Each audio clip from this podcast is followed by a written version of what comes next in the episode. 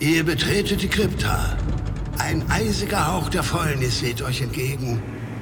Aus uralten Sarkophagen erheben sich bedrohlich laut zwei in Lumpen gehüllte Gestalten. Würfelt Initiative und stellt euch den Gruftschrecken.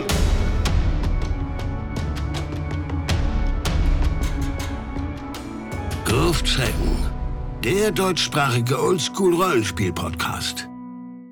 In den Spinnenwald wagen sich die Gruftschrecken nur mit einem kundigen Gast, der sie auf die Schrecken der Orklande vorbereitet. Dennoch wird es ihnen als illiteraten Untoten unnötig schwer gemacht, sich im Karo-Crawl mit turmhohen Riesen, Orklandkaninchen und den ansässigen Bremsen auseinanderzusetzen.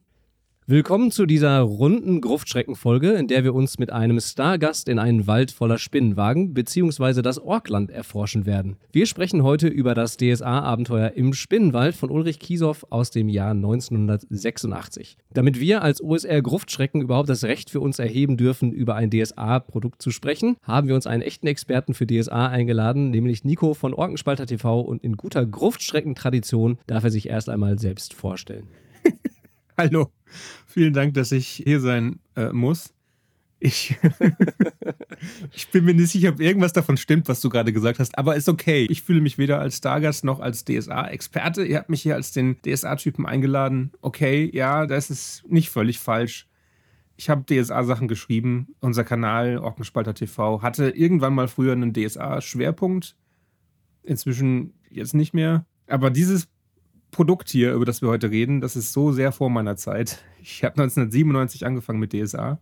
Da lacht der Moritz wahrscheinlich jetzt gleich. Das ist doch nur um ein Jahr verpasst, das geht doch fast noch. Du meinst die Lebensdaten des Autors um ein Jahr verpasst, genau. Ich habe diese ganzen Jugendzünden erst viel, viel später nachgeholt, in dieser furchtbaren Reihe, die wir mit Ulysses-Spiele aufgenommen haben damals, wo wir die DSA 1 Sachen gespielt haben. Jetzt habt ihr mich an Ulysses-Spiele erinnert, beziehungsweise mich selber.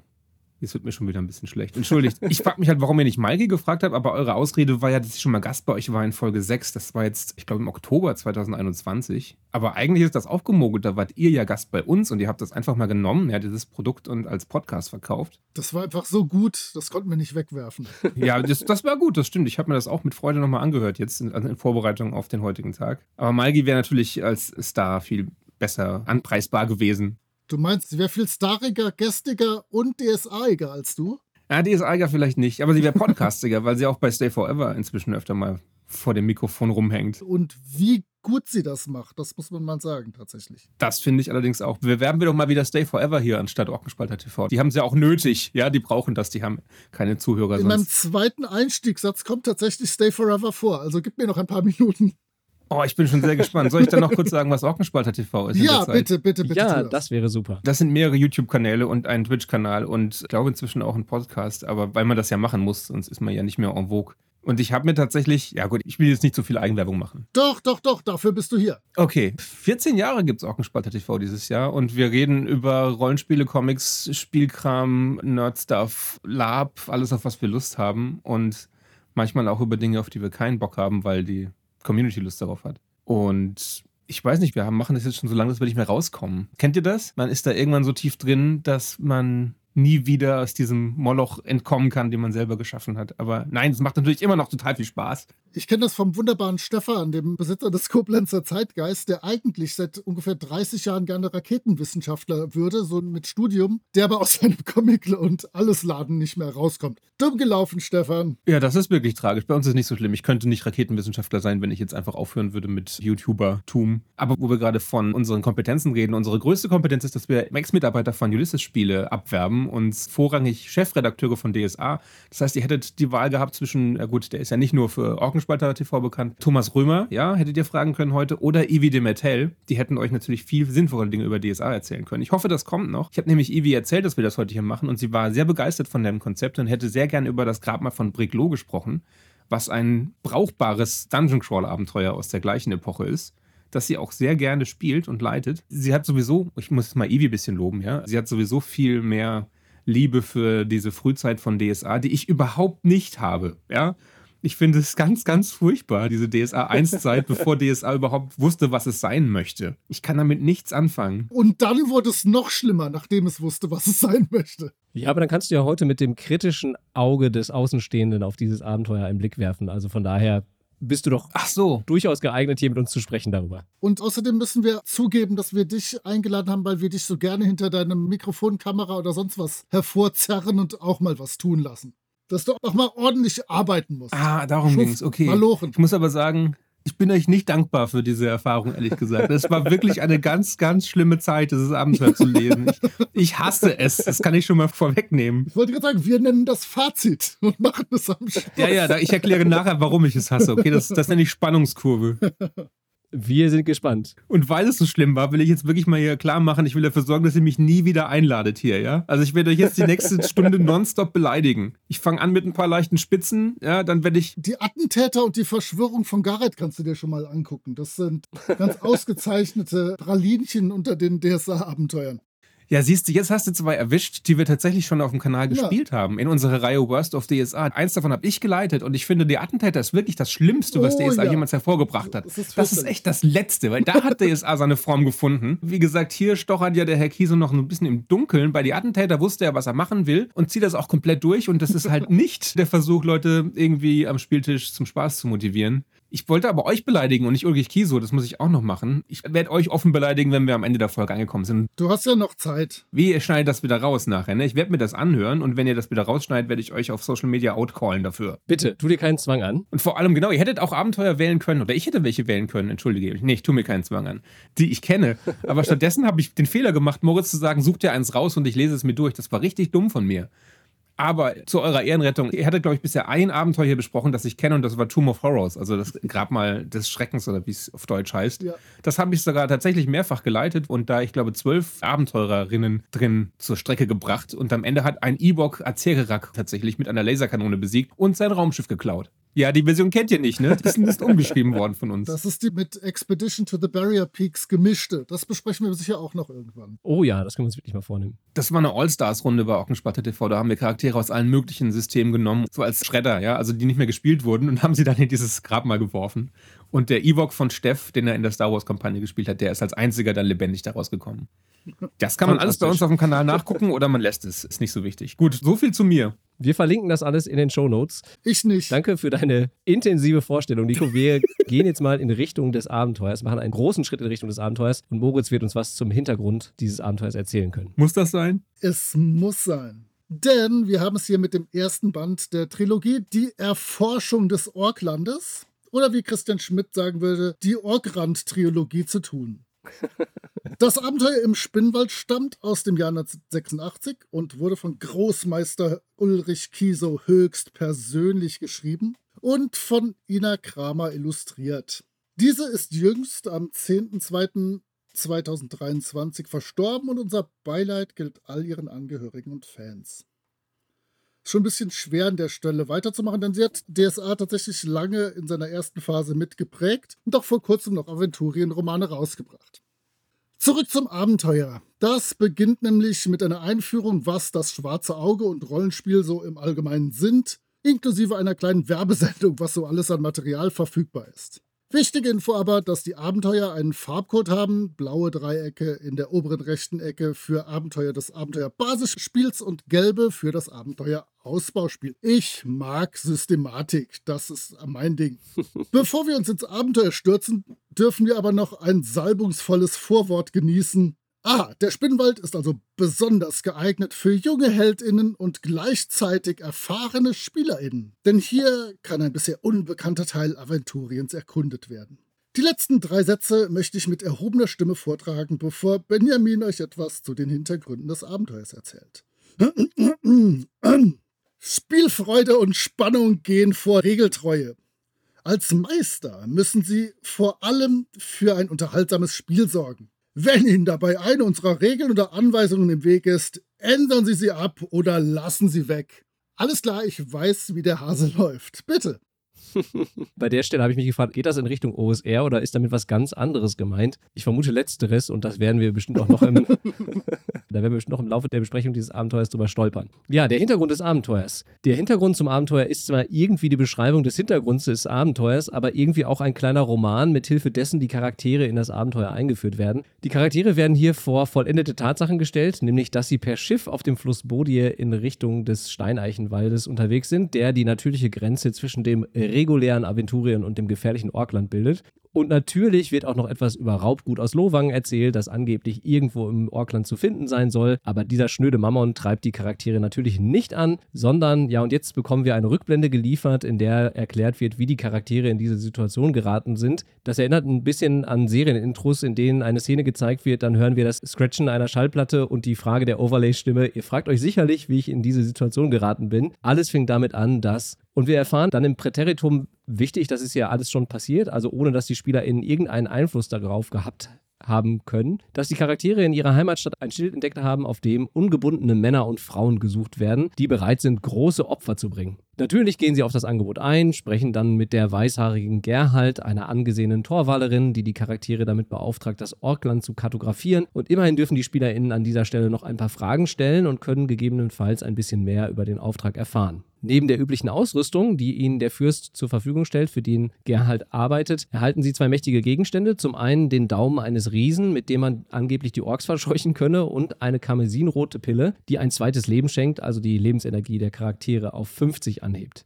In den Meisterinformationen erfahren wir dann noch, dass die Ausrüstung fürs Trondes natürlich keine Boomerangs, Schleudern, Blasrohre und Armbrüste umfasst und dass Schuppenpanzer und Ritterrüstung für so eine Expedition natürlich total ungeeignet seien und die Rüstung daher nicht zugelassen sind und man zur Not auf seine Meisterautorität pochen solle. Ja, Cut zurück zum Schiff und zack sind die Charaktere am Ufer des Bodir und machen sich auf in den Wald. So schnell kann das gehen, wenn man es einfach vorliest.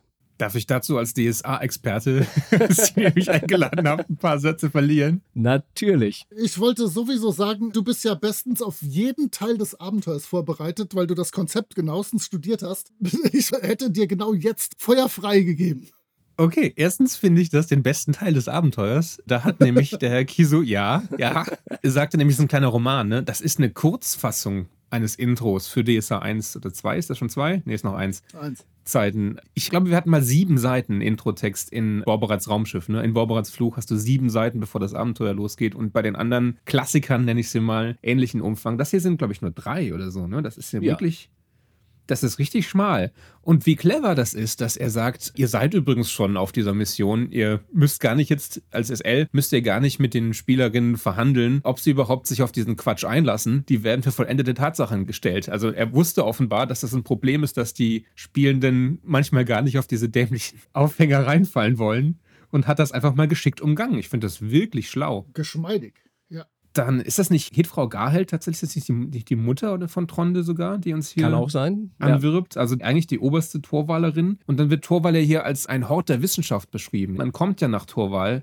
als Heldin, um diesem Auftrag, diesem Anschlag nachzugehen, wo es heißt, wir suchen diese Männer und Frauen, die bereit sind, Opfer zu bringen für die Wissenschaft. Ja, dann heißt es, Torwald wird dann später sich in ein Wissenschaftszentrum des Nordens entwickeln. Wissen wir ja alle nach 35 Jahren DSA-Geschichte, dass das genauso gekommen ist. Ja, das Torwald ist ja die Wissenschaftsstadt Aventuriens. Also ein etwas seltsamer Aufhänger, aber ich glaube, Torwall war noch nicht so klar definiert, wie vieles in dem Abenteuer noch ja. nicht so ganz äh, dem modernen Aventurien-Bild entspricht. Das ist ja auch völlig in Ordnung, man experimentiert noch ein bisschen rum. Auch diese Pille aus dem Güldenland kommt hier übrigens, sagen sie hier schon. Ne? Also eine ganz frühe Erwähnung ja. von Myranor. Finde ich auch schön, dass da heißt, erklären Sie Ihren Spielen jetzt nicht, wie diese Pille funktioniert. Wir erklären es Ihnen jetzt aber mitten im Fließtext, weil das noch vor der Erfindung des Konzepts Anhang oder Kasten ist. Jetzt hier an einer völlig nutzlosen Stelle die Regelmechanismen dafür und damit es auch der Dümmste kapiert mit 15 Beispielen. Immerhin. Und dieser Daumen von dem Riesen, kommen wir da später noch drauf. Ich finde den sehr amüsant. Ja, da kommen wir noch zu, bestimmt. okay, dann nehme ich nichts vorweg, weil der ist ja schon nicht unwichtig, würde ich mal sagen, der Daumen. Also ich meine, dass zumindest Moritz im Explorationskapitel darauf eingehen müsste, aber das muss er gleich sagen. Absolut, absolut. Ja, dann mache ich doch mal mit dem Explorationsteil weiter. Das ist ja mein Leib- und Magengerät. Und hier erklärt eine Seite mit Meisterinformationen, dass die Gruppe frei agieren kann und sich ihr eigenes Abenteuer sucht. Ich denke, Respekt, Ulrich. Stabil.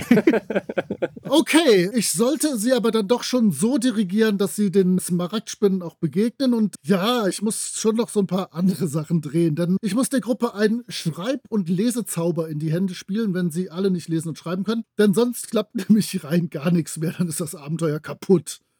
Und hey, alleine in dieser Meisterinformation erfahre ich doch endlich mal, wie ich niveauvoll spiele. Ich lese wieder vor. Für Freunde des niveauvollen Rollenspiels bietet der Spinnenwald mit seinem Konzept erfahrene Spieler, aber junge Helden eine weitere Nuance. Fordern Sie Ihre Spieler auf, Ihren neuen Helden zur Abwechslung einmal ganz anders zu spielen, nämlich so, als seien die Helden tatsächlich eigenständige Personen. Rollenspiel wird noch interessanter, wenn der Spieler seinen Helden hin und wieder einmal ganz anders entscheiden lässt, als er selbst entschieden hätte. Erst dann, wenn der Spieler dem Helden tatsächlich eine eigene Rolle zugesteht, beginnt das echte Rollenspiel. Und erst wenn der Meister. Wie bitte? Genug der warmen Worte? Also gut, dann los. Super, oder? Ja, pass auf, jetzt kommt tatsächlich eine Bemühung, sowas wie eine Welt zu erschaffen. Das möchte ich gerade kurz positiv erwähnen, bevor Wie, Nico, pass auf. bevor Nico sagte genug. dekonstruieren darf. So. Denn während der Reise gibt es dann zufällige und notwendige Begegnungen. Tatsächlich ist das Zufallstabellen in Kiso-Form plus fest gescriptete Begegnungen an bestimmten Orten. Das ist ja absolut klassisch wie bei jeder Exploration, das ist okay. Und was mir total gut gefällt, das habe ich noch nie irgendwo anders gesehen, damit die SpielerInnen den Unterschied nicht erkennen, ob das jetzt eine Zufallsbegegnung oder eine echte, wichtige, geplante ist, würfel ich einfach vor jeder Begegnung, um sie im Unsicheren zu halten. Klar, mache ich natürlich. Zuerst werden dann sechs Wald-Zufallsbegegnungen geschildert. Nummer sechs sind dann Orkland-Karnickel, die sehr schön sind, denn sie sind scheu und still und leise, aber sie verraten sich mit ihren seltsamen, wohlklingenden Pfiffen, mit denen die Böcke Weibchen anzulocken versuchen. Und schon habe ich die wohlschmeckenden Orkland-Karnickel vor der Flinte. Dann gibt es eine Steppe, da gibt es aber nur Orkland-Ponys und einen Riesenlindwurm, der da mal drüber fliegt. Denn da, wo diese Steppe ist, soll ich mich scheinbar mit meiner Gruppe nicht aufhalten, denn da gibt es später noch Probleme. Dann gibt es Hügel- und Bergbegegnungen, da sind Ameisentrolle, ein Firungeweihter. Immerhin wieder positiv, es sind nicht nur Kämpfe, sondern es wird versucht, eine Welt zu simulieren, wenn auch wirklich auf sehr ja, äh, einfachem Niveau. Es ist halt wirklich nicht sonderlich vielfältig. Bei den Klippen gibt es Klippechsen und Luchse. Im Sumpf ist erstmal ein Abschnitt, das mich Orkbremsen sowieso immer stören. Und es gibt Sumpfratten sowie einen Bodierwurm oder Bodierwürmer. Das sind harmlose Giftschlangen. Was aber dann die Welt tatsächlich ausmacht, sind die notwendigen Bedingungen. Und da gibt es einmal die Echsenmenschenburg.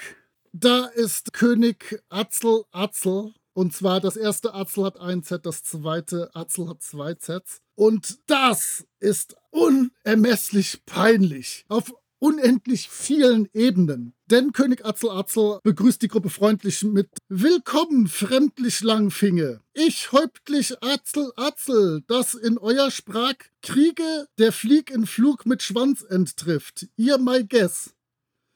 Und da hatte ich so starke, verfrühte Jar Jar Binks Vibes, dass ich mal kurz das Buch zur Seite legen musste. Das Schöne ist, es gibt einfach gar keine kriegerische Option. Das ist nicht eingeplant, dass diese Echsenmenschen von der Gruppe irgendwie angegriffen werden oder so. Die sind so trottelig freundlich, dass man scheinbar mit denen sich gut verstehen muss. Ja, wenn du in der Szene bist, dann hast du dich schon mit denen gut verstanden. Du kannst die vorher angreifen, dann passiert die Okay. Szene nicht. Aber das Okay. will der Autor ja nicht, dass diese Szene nicht Genau, passiert. genau. Denn dann hätte er drei Seiten lang wunderbar tolle Dinge geschrieben, die nicht passieren würden. Denn jetzt wird das Cringe-Level erhöht. Denn er möchte einem Helden seine Tochter Tilly Tiki, was so viel heißt wie Aug Goldner als von Frosch zur Gemahlin geben. Und ich lese euch mal wieder kurz vor, wie sich der große Meister das vorstellt. also für alle ZuhörerInnen, ihr könnt auch kurz 20 Sekunden lang Oropax oder Petersilie in die Ohren stecken oder vorspulen. Natürlich besteht auch die schwache Möglichkeit, dass der Held tatsächlich in die Heirat einwilligt. Schwarze Augespielern ist alles zuzutrauen.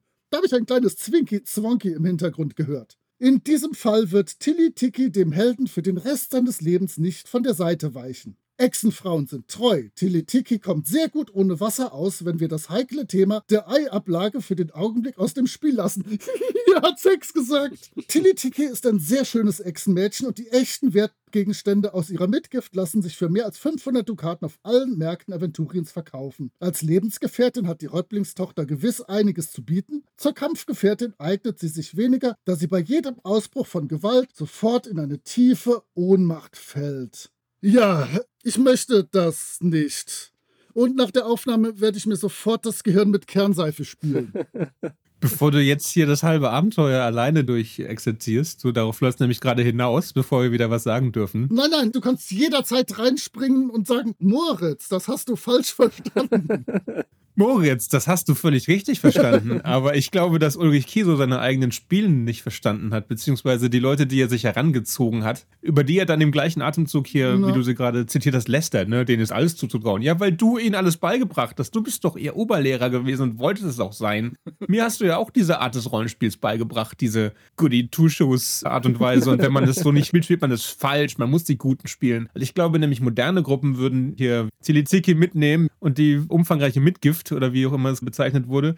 Und dann würde man sie wahrscheinlich in modernen Gruppen einfach dem Riesen zum Fraß vorwerfen und wegrennen. Und ich glaube, wenn Ulrich Kieso das mitkriegen würde, dass das ein Verhalten ist, das Spielgruppen an den Tag legen, hätte er das Handtuch geworfen, oder? Ich fürchte schon, ja. Das ist nicht so geplant, weil wir spielen ja Heldinnen, also nicht Genau. irgendwelche Hayopais. Das kommt in seinem Weltbild gar nicht vor. Und wenn ihm sowas über den Weg läuft, dass jemand so spielt, dann muss er sofort aus der Gruppe geworfen werden. Oder sie. Meistens eher wahrscheinlich. Ja, ja, ja, das sind alles wir mit 13, 14 gewesen, natürlich. Ja. Aber pass auf, ich hätte das nächste. Denn ich habe als nächsten Satz, ansonsten gibt es noch die Höhle des Riesen-Orgfresser. Und der Riese ist doch dein Freund. Auf geht's. Der Riese ist mein Freund. Na, also jetzt nicht persönlich. Ach so, ja doch klar. Der Riese Augfresser, mein letzter Freund. Ja, hast du auf Facebook gesehen, ne? genau. Ja, klar. Augfresser ist auf Facebook, weil er halt auch schon ein bisschen älter ist. Und angeblich ist Augfresser sechs Meter hoch. In Worten sechs. Ja, das wird nochmal betont, dass sechs Meter absurd ist für einen Riesen. Auf dem Bild von Ina Kramer, das ich übrigens fantastisch finde und deswegen, das habe ich eben gesagt, glaubst du auch, dass er mein Freund wäre? Ist er aber eher so 30 Meter hoch, würde Ja, ich sagen. Ne? definitiv. Aber das ist wirklich ein sehr gutes Bild. Und diese Begegnung mit den Echsenmenschen, die ist ja immerhin noch witzig. Ja? Das führt ja irgendwo hin, da ist eine Szene, das kann weitere Konsequenzen fürs Abenteuer haben. Kannst du mir verraten, was die Szene mit Orgfresser für eine Konsequenz für das Abenteuer hat? Nein, zumindest keine, die irgendwas weiterbringt und Spaß macht. Also es kann da enden, das Abenteuer, ja. Ja. Er kann einen fressen. Und das steht da auch nur, wenn man in seiner Höhle landet, wollen wir einfach nicht hoffen, dass das passiert, weil dann ist man ja an sich schon tot. Genau. Also, das ist eine Sackgasse. Also, ich weiß nicht, wie der das Abenteuer bereichern soll, außer da ist halt ein Riese, der stellt ein Hindernis dar. Wahrscheinlich ist es wieder an einem Punkt, wo man nicht weitergehen soll, irgendwie, dass Ja. man in eine andere Richtung gehen soll. Ich weiß es nicht. Aber ansonsten ist der dramaturgisch komplett nutzlos. Das ist das perfekte Stichwort für die beiden Lindwürmer, denn auch auf die kann man treffen. Und sie haben immerhin mit Himmelsflamme und Himmelsfünkchen schöne Namen. Und Himmelsfünkchen kommt zuerst in Kontakt mit der Gruppe und sollte gekämpft werden, schnappt sie sich die und fliegt aufs Plateau rüber zu Himmelsflamme. Und der checkt dann, habt ihr sie verletzt? Wenn ihr sie nicht verletzt habt, okay, verpisst euch, sie fliegt euch jetzt nochmal darunter und setzt euch ab. Wenn ihr sie verletzt habt, dann wird gekämpft oder ihr werdet einfach aus großer Höhe runtergeworfen und ihr seid sowas von tot. Denn die beiden haben Monsterklassen 210 und 150. Das ist einfach unermesslich. Für mich wieder positiv, sie haben Spielwerte, was theoretisch irgendwie einen Kampf, ein Rollenspiel oder irgendwas ermöglichen könnte. Aber halt so krass, dass klar ist, an dieser Stelle geht es hier für euch nicht weiter, geht weg. Oder seid tot von mir aus. Das geht auch. Wobei, wenn du den Kampf startest, nach einer Runde hast du noch die Chance zu sagen, okay, reicht mir. Ich glaube, ne? Nach einer Runde hört sie normalerweise auf und sagt, Bei Fünkchen. Bei Himmelsflamme Mhm. ist es dann schon zu spät. Ja, okay. Aber das ist auch wieder nur der erhobene Zeigefinger, ne? Ihr Ja. habt den Drachen wehgetan. Warum habt ihr dem Drachen wehgetan? Der frisst doch nur Auckland-Ponys. Und dann belehrt einen der Drache noch so ein bisschen und schickt einen wieder zurück mit so einem Klaps auf den Po. Ihr müsst in den Spinnenwald gehen. Warum geht ihr in die Steppe? Das Abenteuer heißt Spinnenwald, also geht in den Wald, ja? Das heißt nicht Spinnensteppe oder Lindwurmsteppe, ihr Idioten. Absolut, ja. Ja, ich musste dann ein bisschen hexcrawlige Worte noch finden. Denn ein Hexcrawl ist es nicht direkt. Dafür ist es nämlich zu ungelenk gelenkt. Sind ja auch keine Hexes, oder? Richtig, es sind Karos. Es ist ein verdammter Karo-Crawl. Aber immerhin reise ich etwas frei über eine Karte und habe feste Begegnungen, die ruhig noch etwas fester sein könnten. Und Zufallsbegegnungen, die zumindest irgendwie versuchen, die Welt zu simulieren. Das heißt, er hatte ja bis dahin zweieinhalb Millionen D&D-Abenteuer übersetzt und wusste, wie andere das machen. Aber hier schon merke ich an allen Ecken und Enden, dass bei DSA 1985, 1986 der Weg zum Erzählen einer Geschichte und zum Ausspielen der Charaktere führte und die Exploration immer mehr aus dem Fokus rausrutschte. Ich glaube, das kann man bei allen anderen Teilen, die ihr im Abenteuer euch noch angeguckt habt, wahrscheinlich genauso noch sehen und unterstreichen. Aber Nico, du durftest jetzt mal dir wirklich einen Teil eigenständig angucken. Hau raus. Wie sieht's bei dir aus? Wir sind jetzt schon fertig mit der Erkundungsphase und gehen in den Spinnenwald, ja? Okay. Der Erkundungsphase ist durch. Wir haben festgestellt, es geht nur in den verdammten Spinnenwald. Okay. Darf ich dazu noch ein paar Sachen sagen, bevor Sehr wir in den gerne. Spinnenwald gehen? Weil da liegen mir noch ein paar Sachen sehr auf der Zunge. Weil du hast, hast ja schon gesagt, das ist der Versuch eines Hex-Crawls oder eines Karo-Crawls. Und man merkt halt auch, dass er, also dass Ulrich Kiso das versucht hat, aber irgendwie doch gleichzeitig nicht wollte. Also ich finde das ganz bizarr. Als hätte ihn jemand gezwungen, mal so ein Sandbox-Abenteuer zu schreiben, aber eigentlich hat er keinen Bock drauf. Und du sagtest eben schon, ja, die Lindwürmer haben immerhin Werte. Nicht all die Figuren, denen wir in dieser Phase begegnen, haben Werte. Da steht manchmal dabei, Werte nicht nötig. Und dann steht im Fließtext, weil, wenn es einen Kampf gibt, sprengt sich der Führunggewalt in die Luft. Und das macht dann 3 wie 6 Schaden. Und ja, okay, das sind die beiden Optionen. Also entweder friedlich oder er sprengt sich in die Luft. Das ist so ein Selbstmordattentäter Führunggeweihter. Das kommt ja mal vor. Ja, aber sind das die einzigen Möglichkeiten, wie diese Begegnung ausgehen kann? Oder manchmal steht da auch nur ein Vorschlag. Schaden höchstens ein W. Ja, steht dabei, ich glaube bei den Moosäffchen oder sowas. Na, Es ist dein Job, Ulrich Kiso, als Autor dieses Abenteuers, mir definitiv zu sagen, ja, ich kann mir selber was ausdenken. Aber wenn du mir schon ein Abenteuer gibst, dann sag mir doch definitiv, was der Schaden ist und nicht höchstens ein W. Was, was, wie viel denn jetzt? Was ist, was soll ich denn damit anfangen? Und dann passt das zum Scheinwürfeln ja auch super dazu, ne? Und dass diese Würfeltabellen, jede Würfeltabelle ist ja anders strukturiert. Ne? Ja. Es ist ja nicht irgendwie ein durchgehender Stil hinter diesen verschiedenen Geländetypen, wie da die Würfeltabellen aussehen. Einfach nur, so viel ist mir eingefallen, da sind mir halt nur zwei Sachen eingefallen, also ist es halt bei 1 bis 3 auf die 6 passiert das und ansonsten passiert was anderes. Und die Hälfte davon, oder die meisten sind halt Hindernisse, die du gar nicht überwinden sollst, wie auch diese Trichterameisen-Geschichte. Ich habe die gar nicht ganz verstanden, könnt ihr mir das erklären? Wie man die umgehen soll. Da gibt es ja irgendjemanden, ich glaube, der Waldläufer sagt einem, wie man dann da diese Trichterameisen-Trichter umgehen soll, indem man von Trichter zu Trichter springt. Das fand ich jetzt nicht hilfreich, ehrlich gesagt. Habt ihr es verstanden? Nö, ich habe es genauso verstanden wie du. Also der einzige Hinweis ist, dass man von Trichter zu Trichter springen soll. Das ist alles. Aber dann bin ich doch in dem Trichter. es sind halt viele Geschicklichkeitsproben. Und Ja. wenn die nicht klappen, bist du im Trichter. Das ist genau wie bei den Sumpfbremsen. Du musst ja auch eine Geschicklichkeitsprobe machen, um die zu erschlagen. Und weil dich so viele davon umschwärmen, kannst du es eigentlich gar nicht schaffen. Du wirst da leer gesaugt, leer gebissen innerhalb von wenigen Stunden, würde ich sagen. Weil das steht ja auch wirklich im Abenteuer so drin. Ihre Spielerinnen werden vielleicht anmerken, dass das ziemlich heftig ist. Und das ist Absicht, denn die sollen hier nicht lang gehen. Die sollen ja in den Spinnenwald. Das steht ja wirklich so drin. Mit ganz offenen Karten schreibt er, hier ist mein Erkundungsabenteuer, aber bitte erkunden Sie nicht. Ja, das sind alles nur Fake-Wände, Fake-Dungeon-Wände, die Sie dazu zwingen sollen, in die Richtung zu gehen, die ich vorgesehen habe. Und dann bitte diese notwendigen Begegnungen einbauen und nicht nur diese zufällig gewürfelten Kanickel und Elche, die ich hier noch rumstehen habe. Übrigens ein Elch, ja, was soll denn das? Hier ist ein halbseitiges Bild von einem Elch weil ich mir den Elch ja nicht vorstellen kann. Ja, so Sachen wie der Aucklandbär oder, keine Ahnung, das Einhorn kriegen keine Elu, aber der Elch. Aber er kennt auf jeden Fall die bösen D&D-Leute, die in ihren Dungeons immer irgendwelche Hühner, Schafe oder Gefolgsmenschen vorschicken. Denn er schreibt bei den Trichterameisen, dass die sehr langsam und unbeholfen ist natürlich und außerhalb der Trichterfalle leicht zu erschlagen ist. Das heißt, geht also von den Trichterfallen weg, bitte. Hier seid ihr nicht. Und Mhm. das Maultier ist nicht dazu zu bewegen, vor der Heldengruppe ein Trichterfeld zu überqueren. Also ihr könnt auch nicht irgendwelche anderen Abentierchen ausnutzen. Geht weg. Oh ja, das ist clever von ihm, auf jeden Ja. Fall.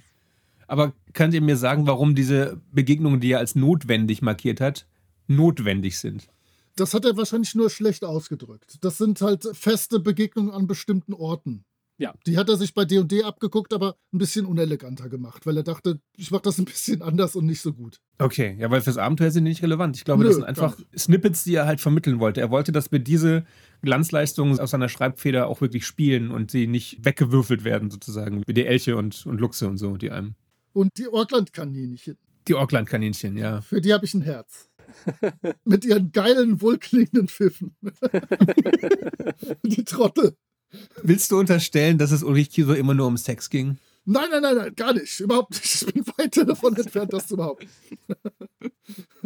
Sollen wir vielleicht mal in den Spinnenwald übergehen? Ja, ja, ja. Gehen wir in den, Entschuldigung, gehen wir in den Spinnenwald. Ich wollte nur kurz sagen, ich finde ja schön, dass wir ihm auch ein paar Credits geben, dem Herr Kiso hier. Wir haben ihn jetzt schon die Erfindung von Jaja Binks zugespielt, äh, zugeschrieben. das stimmt. Und des ganzen Rollenspiels, weil er sagt, es ist ja 1965, ne? Also. Nein, das war, das war ich, das war ich, das war ich. Er will das nicht wieder rausschneiden, sorry. Aber tatsächlich für Jaja Binks hätte er später echt ordentlich Kohle abziehen können, glaube ich. Das habe ich mit Atzel Atzel schon vor 50 Jahren gemacht. Ja, stimmt eigentlich. Nur schade, dass es keine Überschneidung gab. Also Ulrich Kiso hat zumindest das Glück gehabt, niemals Jaja Binks erleben zu müssen. Boah, der ist gut. Ich finde ja Jar Binks gar nicht so schlimm im Vergleich zu dem, was Star Wars noch sonst zu bieten hat. Aber egal, driften wir nicht in Star Wars ab. Irgendwann müssen wir über alte Star Wars Abenteuer hier mal reden. Andere Folge. Gut. Ich habe mir zum Spinnenwald-Part aufgeschrieben. Ich mache das jetzt nicht so strukturiert wie du, dass ich den halb vorlese. Ich habe mir aufgeschrieben, müsste Springkrautland heißen, dieser Part von Aventurien. Nicht Orkland, sondern Springkrautland. Das ist nämlich die Hauptbedrohung in diesem Landstrich. Die Heldinnen haben ja diesen Riesendaum mitbekommen wenn ich das kurz nochmal erwähnen darf, der ihnen tatsächlich Orks vom Leib hält, bis auf eine Ausnahme. Aber die Hauptgefahr, gegen die haben sie kein Mittel. Und das ist dieses unsichtbare Springkraut, das ätzende Kügelchen verschießt, die sich durch Haut und Rüstung brennen. Und das stellt sich als die größte Gefahr dieses Abenteuers heraus. Und auch für alle anderen Einwohner des Orklands ist das das Schlimmste. Also ich bin dafür, dass wir das Orkland Springkrautland nennen in Zukunft. Ist das in Ordnung? Natürlich. Die Springkrautland-Triologie dann? Ich werde das notieren. Und die Regelmechanismen, die da dranhängen, ja, an dem Springkraut, die sind ja auch so komplex, dass die hier im Fließtext auf fast einer Seite beschrieben werden. Und ich weiß gar nicht, welche Fächer Herr Kiso unterrichtet hat. Ich glaube, es war nicht Mathe.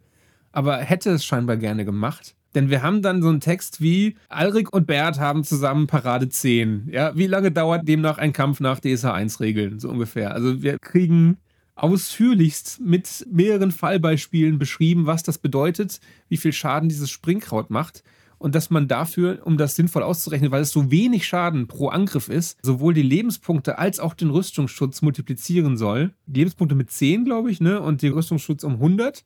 Und dann immer, wenn man getroffen wird, sieht man einen Punkt ab. Und wenn man dann wieder das Gebiet verlässt, in dem das Springkraut sich befindet, dann soll man wieder das auf die normalen Werte zurücksetzen. Beziehungsweise, wenn es dann einen Kampf in dem Gebiet gibt, soll man auch da den Schaden verzehnfachen. Und könnt ihr euch vorstellen, dass jemand das so spielt? Ich glaube, selbst Pippi Langstrumpf würde ihm sagen, dass er mit seiner Plutimikation abhauen kann. Also sehr sicher.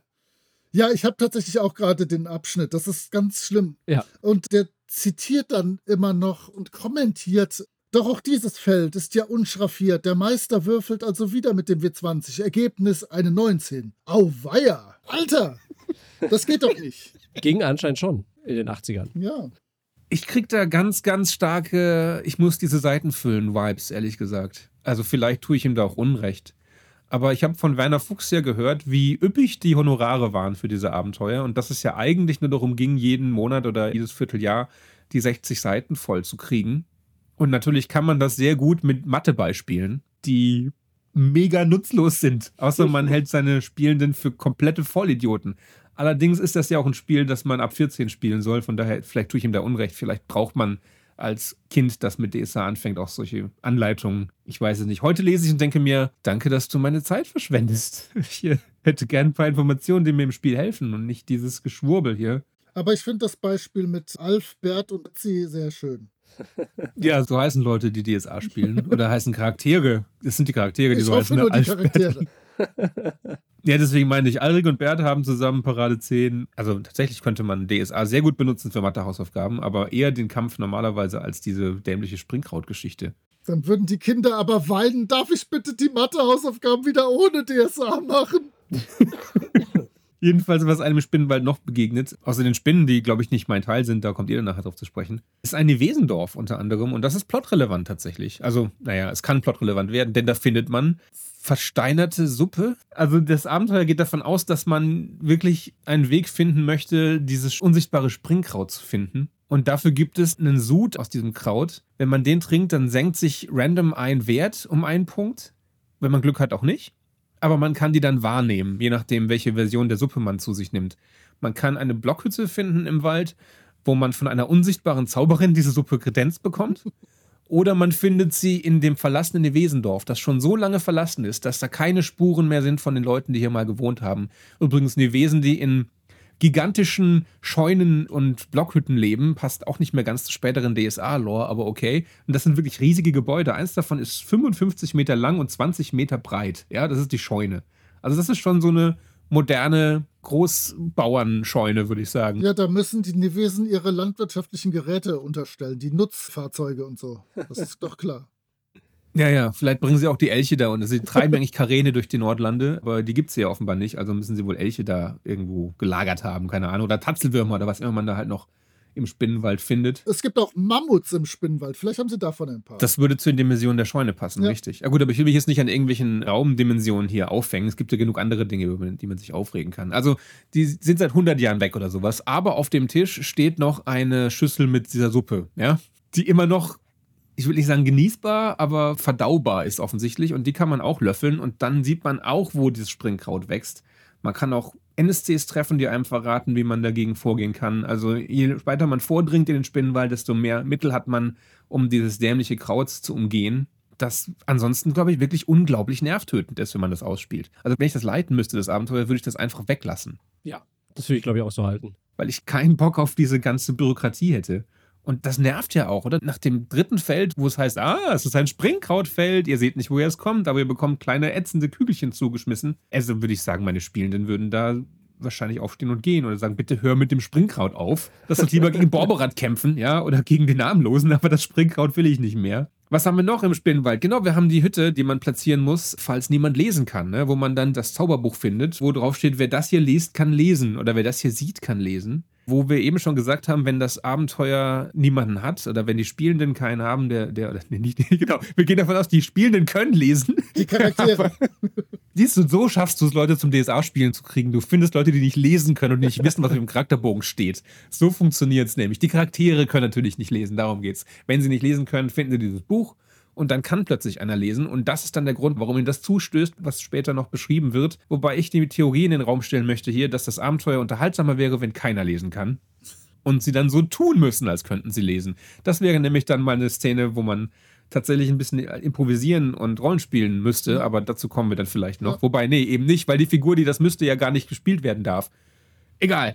Ich denke, wir sind dann fertig im Spinnenwald, oder? Was passiert denn, wenn man den Spinnenwald fertig erkundet hat? Oder wenn die Leitung sagt, genug davon? Ja, wenn die Spielleitung genug davon hat, dann können die Charaktere die Smaragdspinnen treffen und im passenden Kapitel dazu erfahren wir dann, wie die Charaktere den Bau der Smaragdspinnen finden und in diesen Dungeon hinabsteigen können. Sie machen zuerst einmal Erfahrungen mit den Gefühlswellen eines Smaragdspinnenmännchens, das sie außerhalb des Baus entdecken können. Dann stürzen sich 20 Smaragdspinnen aus dem Hinterhalt auf die Charaktere und entführen einen Charakter. Es gibt jetzt zwar Regeln für den Kampf, sodass die SpielerInnen das Gefühl bekommen, dass es hier regulär abläuft, aber tatsächlich ist es aus Sicht des Abenteuers essentiell, dass ein Charakter entführt wird, den die anderen natürlich sofort retten wollen. Auch die Option, eine Smaragdspinne gefangen zu nehmen, um Geiseln auszutauschen, bringt da nichts. Verdammt. Ich finde es interessant, dass diese Option überhaupt aufgeführt wurde. Es ist natürlich total motivierend, wenn mein eigener Charakter entführt wird und ich quasi nicht mehr im Spiel aktiv teilnehmen kann. Doch halt, der Autor war natürlich so klug, sich dafür etwas zu überlegen. Die Charaktere können nämlich einen NSC entdecken, der dann von einer Spielerin übernommen werden kann. Griesbart der Zwerg, der über den Verlust des Charakters hinweg trösten soll und im weiteren Verlauf des Abenteuers übrigens andauernd dafür sorgt, dass die Charaktere durch seine Goldgier in Gefahr geraten. Also eigentlich ist es auch nur ein weiteres Tool, um die SpielerInnen zu gängeln. Immerhin kann er den Charakteren einiges an Informationen über die Smaragdspinnen liefern. Anstatt hier einen der Charaktere entführen zu lassen, hätte es sicherlich auch ein unentbehrlicher NSC getan, irgendwie zum Beispiel eine Wildnisführerin, auf die die Charaktere angewiesen sind. Das ist schon ziemlich nervig, einen Charakter hier einfach aus dem Spiel zu nehmen. In den Meisterinformationen erfährt man dann hier noch so einiges über die Lebens- und Nahrungsgewohnheiten der Smaragdspinnen und deren Geschlechterrollen. Die Männchen gehen jagen, die Weibchen ja, die hängen ab und lassen sich von gefangenen Charakteren Geschichten vorlesen. Und die SpielerInnen wollen natürlich den gefangenen Charakter befreien und finden dann, wie es im Text heißt, früher oder später den Eingang zur Smaragdspinnenhöhle. Und das ist immerhin ein Dungeon mit einem natürlichen Höhlensystem mit 16 Räumen, in dem die Charaktere dann das Leben der Smaragdspinnen kennenlernen können. Es gibt Begegnungen mit einem Smaragdspinnenweibchen, das sich gerade gepaart hat und das Männchen verspeist, mit einer kranken, sterbenden Smaragdspinne, mit der Kinderstube der Smaragdspinnen, mit den zehn kneifenden Krebsen und jeder Menge Smaragdspinnenmännchen. Und in mehreren Situationen muss der gute Griesbart dann eine Goldgierprobe ablegen, um nicht Goldketten von Skeletten zu reißen oder sich auf irgendwelche Schätze zu stürzen. Und falls die anderen Charaktere ihm die Goldkette zum Beispiel streitig machen sollten, kämpft er sogar bis zum Tod. Also absurder geht's schon gar nicht mehr. Und den Abschluss des Dungeons bildet dann der große Höhlenkomplex, in dem der entführte Charakter den Smaragdspinnen-Weibchen etwas vorliest. Und natürlich sind es so viele, dass es viel zu schwer ist, alle zu bekämpfen, sodass die Charaktere abwarten müssen, bis der Charakter relativ unbeobachtet ist, damit sie ihn schlussendlich befreien können. Insgesamt ist das aus meiner Sicht ein ziemlich unspektakulärer Dungeon, in dem es eigentlich nur Smaragdspinnen gibt und in dem es abgesehen von wenigen Ausnahmen auch nur wenig Schätze zu erbeuten gibt. An sich finde ich die Idee ja cool, in einen Spinnenbau hinabzusteigen oder da hinabsteigen zu müssen, aber hier hätte es dann doch die Möglichkeit gegeben, ein paar interessantere Fallen, Begegnungen oder auch abgefahrene Smaragdspinnen einzubauen. Aber man merkt, dass das Ganze eher bodenständig als fantastisch gestaltet wurde und ja, so als würde man halt einen Spinnenbau im Biologiebuch erforschen, habe ich das Gefühl. Schade, und da wäre natürlich deutlich mehr drin gewesen, wenn man das ein bisschen interessanter gestaltet hätte, diesen Dungeon. Du hast natürlich das gruftschreckig wichtigste Element vergessen. Viele Räume sind von Phosphorpilzen beleuchtet, was jeden Dungeon einfach mal besser macht. Lass uns das mal hier an dieser Stelle festhalten. Das ist eine tolle Sache. Und du hast meinen Lieblingsteil verpasst im kurzen Zugang, wie in der Hülle selbst, leben die in der Beschreibung von Gange erwähnten bitterbösen Krebse. Wenn die Helden immer noch nicht gelernt haben, mit den lebenden Kneifzangen umzugehen, erwartet sie eine weitere deftige Fußmassage. Der hat einen Schreibstil und man kann sich dann immer vorstellen, wie er selber kichernd irgendwie vor dem Schreibtisch gesessen hat. Und ich bin aber wieder witty heute anstrengend. Ich finde sowas tatsächlich drei bis viermal fast witzig, aber irgendwann tut das wirklich weh. Und das war, ehrlich gesagt, ich habe dieses Abenteuer Anfang der 90er mal geleitet. Das war auch da schon nicht schrecklich witzig. Und ja gut, vielleicht war ich da auch nicht mehr so ganz die 11- bis 15-jährige Zielgruppe. Aber come on, das ist teilweise echt anstrengend. Aber das ist auch witzig für dich gedacht, ne? Das halt, du sollst ja lachen, ja, nicht ja, die Spielgruppe. Ja, ne? Die werden das ja nie erfahren, dass da was von Fußmassage steht. Du wirst ja jetzt den Spielern nicht sagen, haha, ich erwartet eine Fußmassage. ja. Eine deftige noch dazu. Moritz, du hast mir gerade unterstellt, ich hätte die Pilze vergessen. Ich habe sie nicht oh, vergessen. Oh, ich habe sie bewusst unterschlagen, denn abgesehen von Pilzen, die für Beleuchtung sorgen, haben sie keine Funktion in dem Abenteuer. Also es ist nicht so, dass es irgendwelche coolen, interessanten Pilze wären, die man sich einwerfen könnte in dieser Situation als Spielercharakter. Nein, es ist einfach nur ein Mittel, diesen Bau zu beleuchten. Ich glaube, dafür sind sie alleine gedacht. Ja, aber trotzdem, das ist, das ist schön. Ich mag das. Darf ich dazu was sagen? Zur Beleuchtung? Gerne. Weil ihr verkauft diesen Dungeon völlig unter Wert. Das hat ja auch noch ein paar Gimmicks. Ne? Also zum einen gibt es da auch noch Ratten, ne? nicht nur Spinnen. Spinnen in zwei Varianten und Ratten. Und dann gibt es noch diese Grube mit den Tentakeln, die auch keine Werte haben. Und dann gibt es, glaube ich, noch Spinnenkinder, die, glaube ich, auch keine Werte haben, weil es ja völlig außer Frage ist, ich kann mich täuschen, dass man die Spinnenkinder erschlägt. Es ja. steht, glaube ich, wieder nur so eine Pfui, Pfui, Pfui, wenn ihre Helden auf die Idee kommen, die kleinen, halbwüchsigen, harmlosen Babyspinnen anzugreifen, dann werfen die sofort aus ihrem Wohnzimmer. So steht es da nicht, aber in die Richtung geht es, glaube ich. Aber es gibt ja auch noch den Raum, in dem keine Phosphorpilze sind, der einfach komplett dunkel ist und komplett leer. Das finde ich einfach eine fantastische Idee, mal zu sagen, hier ist ein Raum, ihr seht nichts, ihr könnt ihn ertasten. Das steht sogar im Text, die Helden können sich da durchtasten, ob sie was finden, und sie finden dann nichts. Ich meine, wieso? Ja, ja. wieso gibt es diesen Raum? Warum ist der da drin? Ist ihm nichts mehr eingefallen, aber er war halt schon in der Karte eingezeichnet? Oder wollte er aktiv die Spielenden frustrieren damit? Was davon ist schlimmer? Gute Frage. Er ist damit aber in guter OSR-Gesellschaft, denn es soll nicht jeder Raum in einem Dungeon mit irgendwas gefüllt sein. Hier heißt es seit Mitte der 70er bis Mitte der 80er. Mhm. Ich finde das okay, ab und zu mal einen Raum leer zu machen, aber dann schreibe ich da auch wirklich vielleicht, der Raum ist leer und schreibe nicht noch irgendwie Knie. Sie können zwar umhertasten, aber Sie werden nichts finden. das ist schwierig tatsächlich.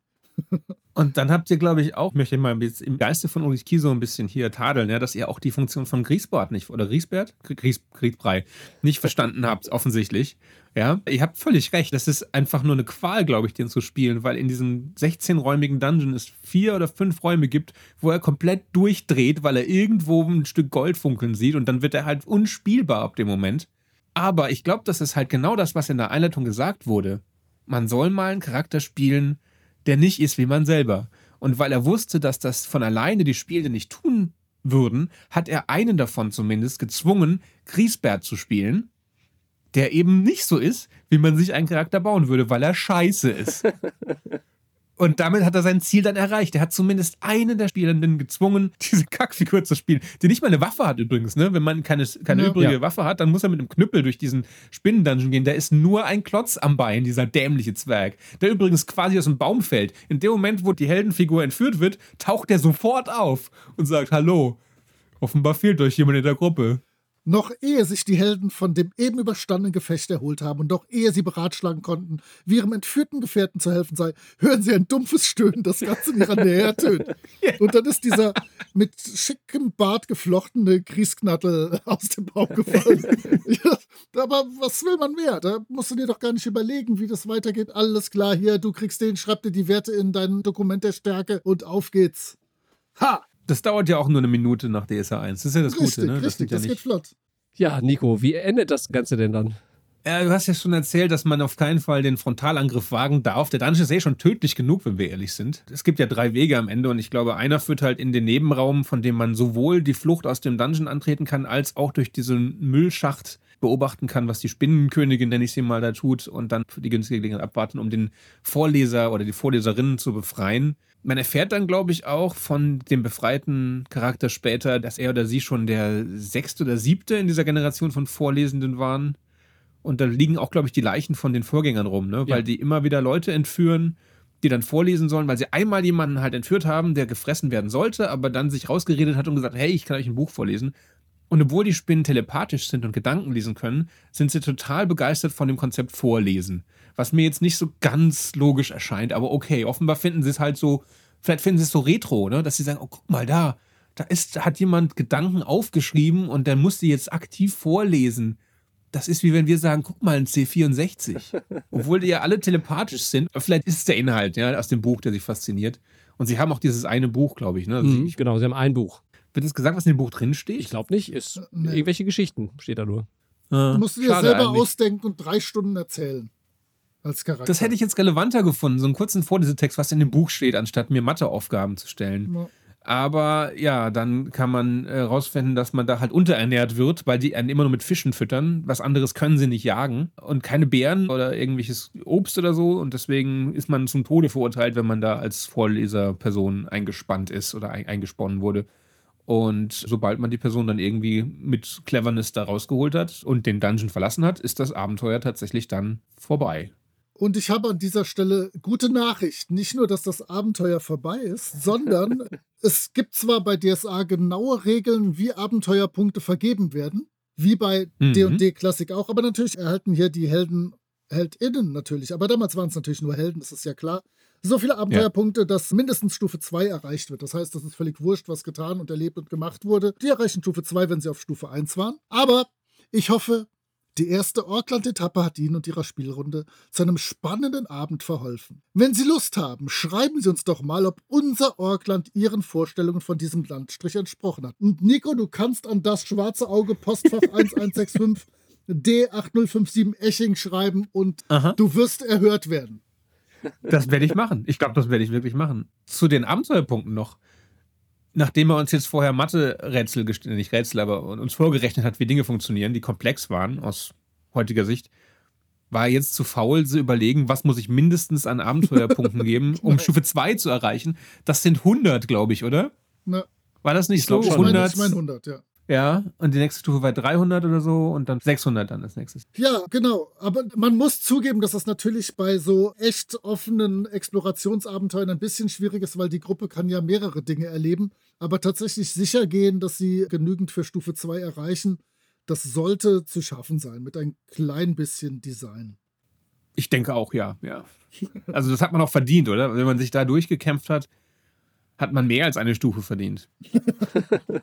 also ich meine, es ist die Spielenden, nicht die Charaktere. Und jede Menge geistiger Stabilität verloren. Absolut. Okay, ja, lass mich gucken. Für welche Reihenfolge habe ich uns aufgeschrieben für Illus Layout und Struktur? Benjamin, du darfst. Oh, ich darf anfangen. Oh.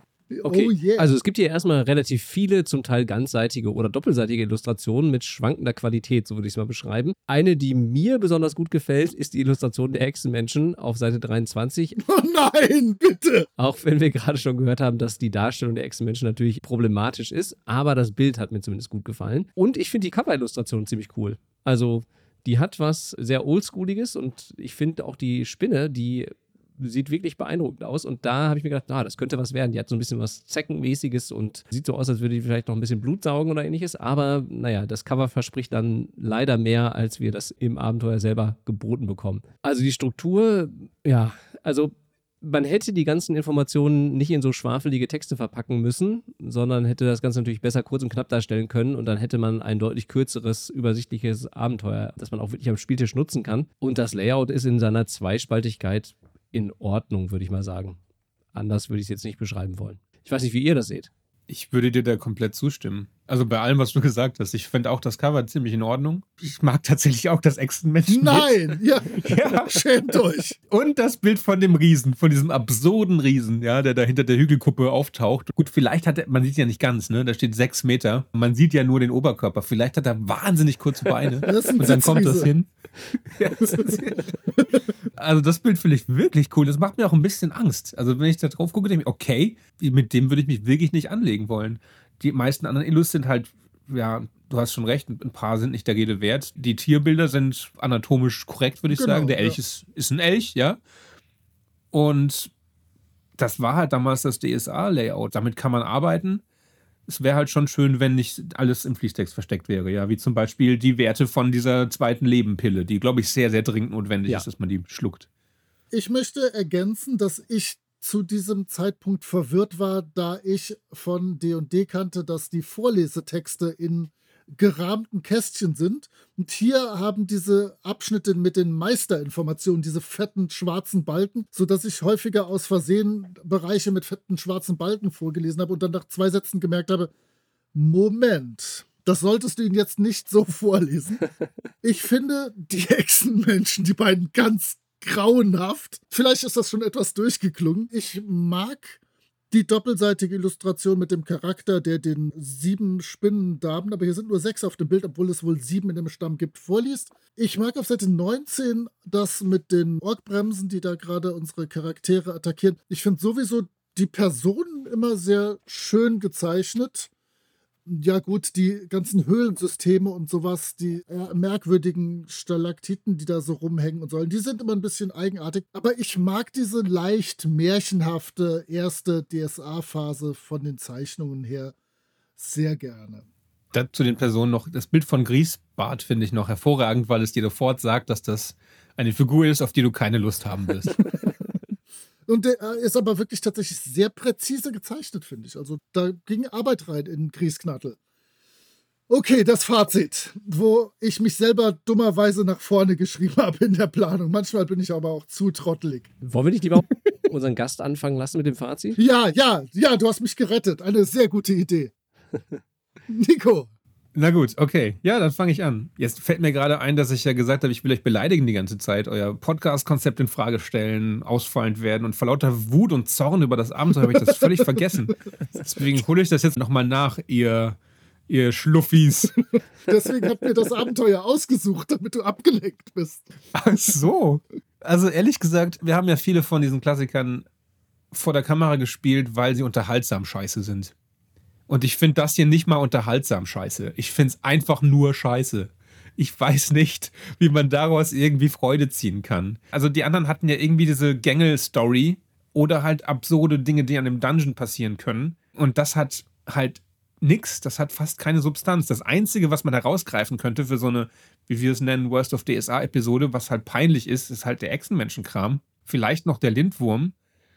Aber der ganze Karo-Crawl-Kram, den würde ich wahrscheinlich so nicht spielen wollen. In keiner Welt, in keinem Experiment. Auch wenn ich wie man halt ironisch schlechte Filme guckt, dass man ironisch schlechte Abenteuer spielt. Selbst dafür würde es mir nicht taugen. Es ist dabei so inkonsistent und so schlecht durchdacht geschrieben mit diesen nicht gleichförmigen Würfeltabellen, wo man merkt, dem ist irgendwann einfach nichts mehr eingefallen. Der hatte keinen Bock mehr. Der hat das einfach runtergeschrieben und ich glaube nie wieder drüber geschaut. Wahrscheinlich an einem Wochenende. Ich unterstelle es jetzt einfach mal, weil ich gemein bin. Tut dem Mann bestimmt Unrecht, ja. Es, es gibt bestimmt Leute, deren Lieblingsabenteuer das ist. Bei denen entschuldige ich mich jetzt hiermit ausdrücklich nicht, ja. ihr, habt, ihr habt echt keine Ahnung, Leute. Vielleicht ist es nostalgisch verklärt bei euch. Ja? Vielleicht wart ihr 13, als ihr es zum ersten Mal geleitet bekommen habt und es war der beste Spielabend eures Lebens. In dem Fall hattet ihr eine fantastische Spielleitung, der ihr heute noch dankbar sein solltet, denn sie hat etwas Unfassbares geleistet, aus diesem Murks einen schönen Abend zu gestalten. Einen Abend übrigens, sagt der Autor ja selber. Wir hoffen, sie hattet einen schönen Spielabend damit.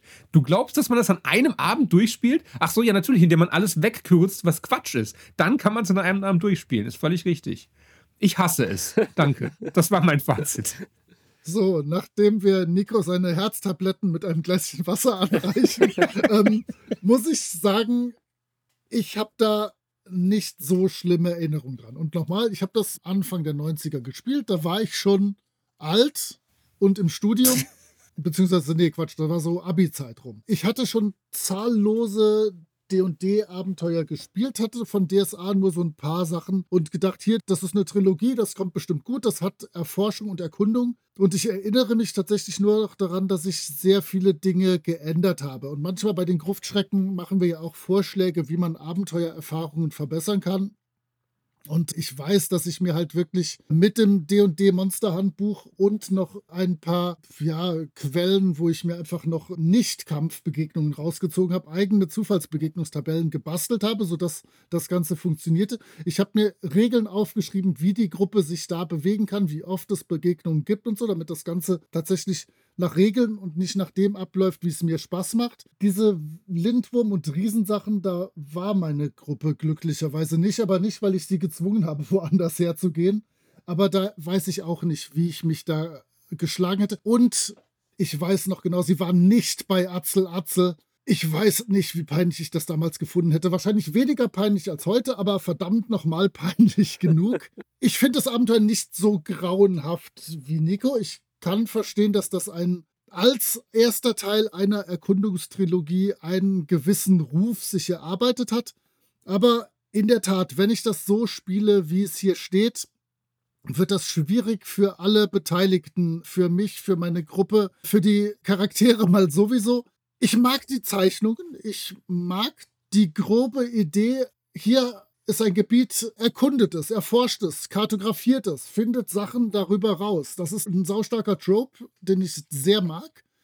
Aber dann muss ich halt auch wirklich was zu explorieren geben, was handfestes und nicht nur Kaninchen, Elche und irgendwelche Sachen, die die Gruppe sofort töten. Das muss schon mehr Hand und Fuß haben. Es muss mehr Interaktion geben, es muss mehr andere humanoide Wesen geben, die man unterwegs trifft, die Informationen geben können und nicht nur Griesbörtel, der lustige Zwerg mit dem vier geflochtenen Bart. Jetzt habe ich mich auch in Rage geredet, aber ich hoffe minimal konstruktiv wenigstens. Ja, aber du hast einen guten Punkt angesprochen. Ich will dich nicht, nicht vorgreifen, aber vielleicht auch für das dritte Fazit. Was hat man denn jetzt erkundet? Was bringt man denn nach Hause nach Torwahl an wissenschaftlichen Erkenntnissen? Man findet ja nichts, was eine er Erkundung wert wäre, oder? Sehe ich das falsch? Und du hast noch nicht mal eine komplette Karte, weil du ja nirgendwo hingekommen bist. Ja. ja. Also ich kann ja mal mit meinem Fazit, das ein bisschen in eine ähnliche Richtung geht wie das von Moritz, weitermachen. Ich finde, das ist ein, vorsichtig gesagt, durchwachsenes Wildnis-, Explorations- und Dungeon-Abenteuer. Und mich stört vor allem die Bodenständigkeit und die Langeweile, die mit diesem Abenteuer einhergeht, die einiges an Potenzial verschenkt. Wenn man das als Grundlage nimmt, um wirklich Fremdartigkeit im Orkland zu bieten, dann taugt es ja vielleicht etwas aber so wie es daherkommt, ist es schon eher ein ziemlich langweiliger Einstieg, wie ich finde, in die in Anführungsstrichen neue Region des Kontinents Aventurien. Aber es gibt ja sicherlich auch SpielerInnen, die genau diese Bodenständigkeit lieben an DSA. Ich glaube, diese ganze Meisterwillkür und das Gängeln der SpielerInnen kann man ja leicht weglassen, zum Beispiel indem man den entführten Charakter durch einen NSC ersetzt oder indem man einfach vieles von dem Abenteuer einfach rausstreicht, dann hat man so ein okayes Abenteuer, würde ich mal sagen. Ob man das dann noch mit DSA 1 Regeln spielen möchte, ist noch eine ganz andere Frage. Aber wenn man das mal vergleicht, wir haben ja vorhin schon sehr oft den Rückbezug oder einen Vergleich gehabt zu D&D Abenteuern. Insel der Schrecken kam 1981 raus, wenn ich mich nicht vertue. Moritz darf es gerne korrigieren, wenn es nicht stimmt. Nein, tue ich nicht. Und da merkt man ganz schnell, wie schön man bei so einer neuen Region den Fremdartigkeitsfaktor richtig hochdrehen kann, sodass die Charaktere wirklich was entdecken können und wie Nico ja gerade auch schon sagte, wirklich etwas haben, was sie dann auch an Erkenntnis oder an Wissen zurückbringen können. Und das passiert hier halt überhaupt nicht. Das ist sehr bodenständig. Wir bekommen halt Spinnen, einen Spinnenbau, den wir erkunden können und vielleicht noch einen Riesen. Aber wirklich was zu entdecken gibt es hier eigentlich nicht. Und das ist schade. Außer halt Springkraut, ne? Ja. Also du findest dann raus, ja, was das Hauptproblem und vielleicht auch das Heilmittel gegen das Springkraut. Aber stimmt, ne? also die Prämisse ist, es ist ein Erkundungsabenteuer im Orkland und du erkundest zwar, aber du findest nichts raus und du triffst auch keine Orks. Also klar, du kannst Orks treffen, aber du hast ja den Riesendaumen. Also gibst den Daumen hoch und dann sagen die, ah, okay, ihr habt einen Riesendaumen. Äh, pff. Deren Erwartungshaltung ist doch, du wirst gegen Orks kämpfen oder was von der orkischen Kultur vielleicht lernen, Ja. weil es hieß ja auch damals schon Orkland. Und es gibt einen Orkstamm, der nicht an Riesen glaubt, aus irgendwelchen Gründen. Und mit dem kannst du dich dann prügeln. Aber das ist ein winziger Abschnitt. Da erfährst du auch nichts über deren Kultur oder so. Da heißt es nur, dieser eine Orkstamm, der glaubt da nicht, da gibt's aufs Maul. Ansonsten Orks kein Problem im Orkland. Sorry, ich wollte jetzt nicht reingrätschen, wenn du noch in deinem Fazit.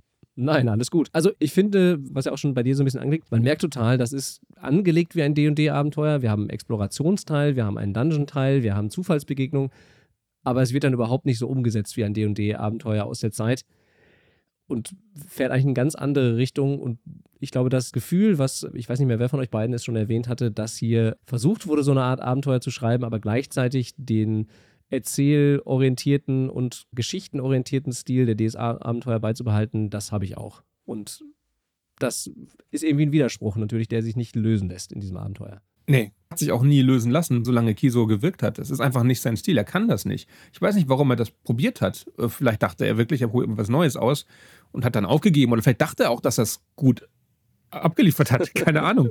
Aber er ist halt einfach genau, ich habe nichts gegen ihn. Er hat tolle Abenteuer geschrieben. Wenn er halt wirklich das, das Narrativ in den Vordergrund stellen konnte, also auch alles Geschmackssache natürlich. Aber das hier ist, als würde man sagen: Hey, Martin Scorsese, mach doch mal einen Superheldenfilm. Also du zwingst ihn mit vorgehaltener Pistole, mach, du machst jetzt hier Ant-Man 4. Das würde er dann machen, ja, aber es wäre halt nicht das, was ihr euch gewünscht habt davon wahrscheinlich. Oder Peter Lustig zwingen, den Film Return of the Living Dead zu drehen oder so. Keine Ahnung. Es ist völlig die falsche Person für das Produkt, das man sich davon verspricht. Ja, gut. Und ich glaube, damit können wir für heute enden. Es sei denn, Moritz hat noch was hinzuzufügen zu Nikos Fazit. Nein, ich freue mich nur sehr, dass wir Nico eingeladen haben und ihn vorher so richtig wütend gemacht haben. Ich bin immer noch wütend. Das war ein großartiger Schachzug. Was mich, ach so, okay. Was mich am wütendsten macht, du Flachpfeife, ich muss euch mehr beleidigen, ne? Im Intro-Text sagen sie, ja, oder sagt er, wir sind hier Rollenspielexperten, ja? Der nennt sich einen Rollenspielexperten. Was für eine Hybris, ja? Ich meine, klar ist er das aus deutscher Sicht. Er hat ja schon zwei Jahre DSA auf dem Buckel und schon ein paar Jahre länger D&D gespielt. Aber von einem Rollenspielexperten, der mir so ein Abenteuer andrehen möchte, erwarte ich halt mehr. Ich finde das halt wirklich sehr arrogant teilweise. Aber naja, man soll ja über die Toten nichts Schlechtes sagen. Ist Ja, da, bestimmt, da haben wir uns ja dran Ja. gehalten. das kann man rausschneiden, ja? Alles Negative von mir rausschneiden. Nein, dir wird nichts rausgeschnitten und schon gar nicht alles Negative von dir. Dann wären wir ja nur bei sieben Minuten Sendezeit. Richtig. Das geht nicht. Und man darf zwar über die Toten nichts Schlechtes sagen oder sollte das nicht machen, aber man darf über die Lebenden gerne was Gutes sagen. Und Nico, ich möchte mich erstmal bedanken für das sehr unterhaltsame Gespräch über diesen DSA-Klassiker, möchte ich es mal vorsichtig nennen, und freue mich, dass du bei uns zu Gast warst. Vielen Dank. Ich wollte eigentlich damit enden, dass ich sage, ladet mich bitte nie wieder ein, aber es hat tatsächlich Spaß gemacht, mit euch über diesen Murks zu reden. Danke, dass ich hier sein durfte. Gerne, gerne. Und wir hören uns dann beim nächsten Mal. Wir sagen Tschüss und bis zur nächsten Folge. Macht's gut. Ciao. Tschüss. Ciao.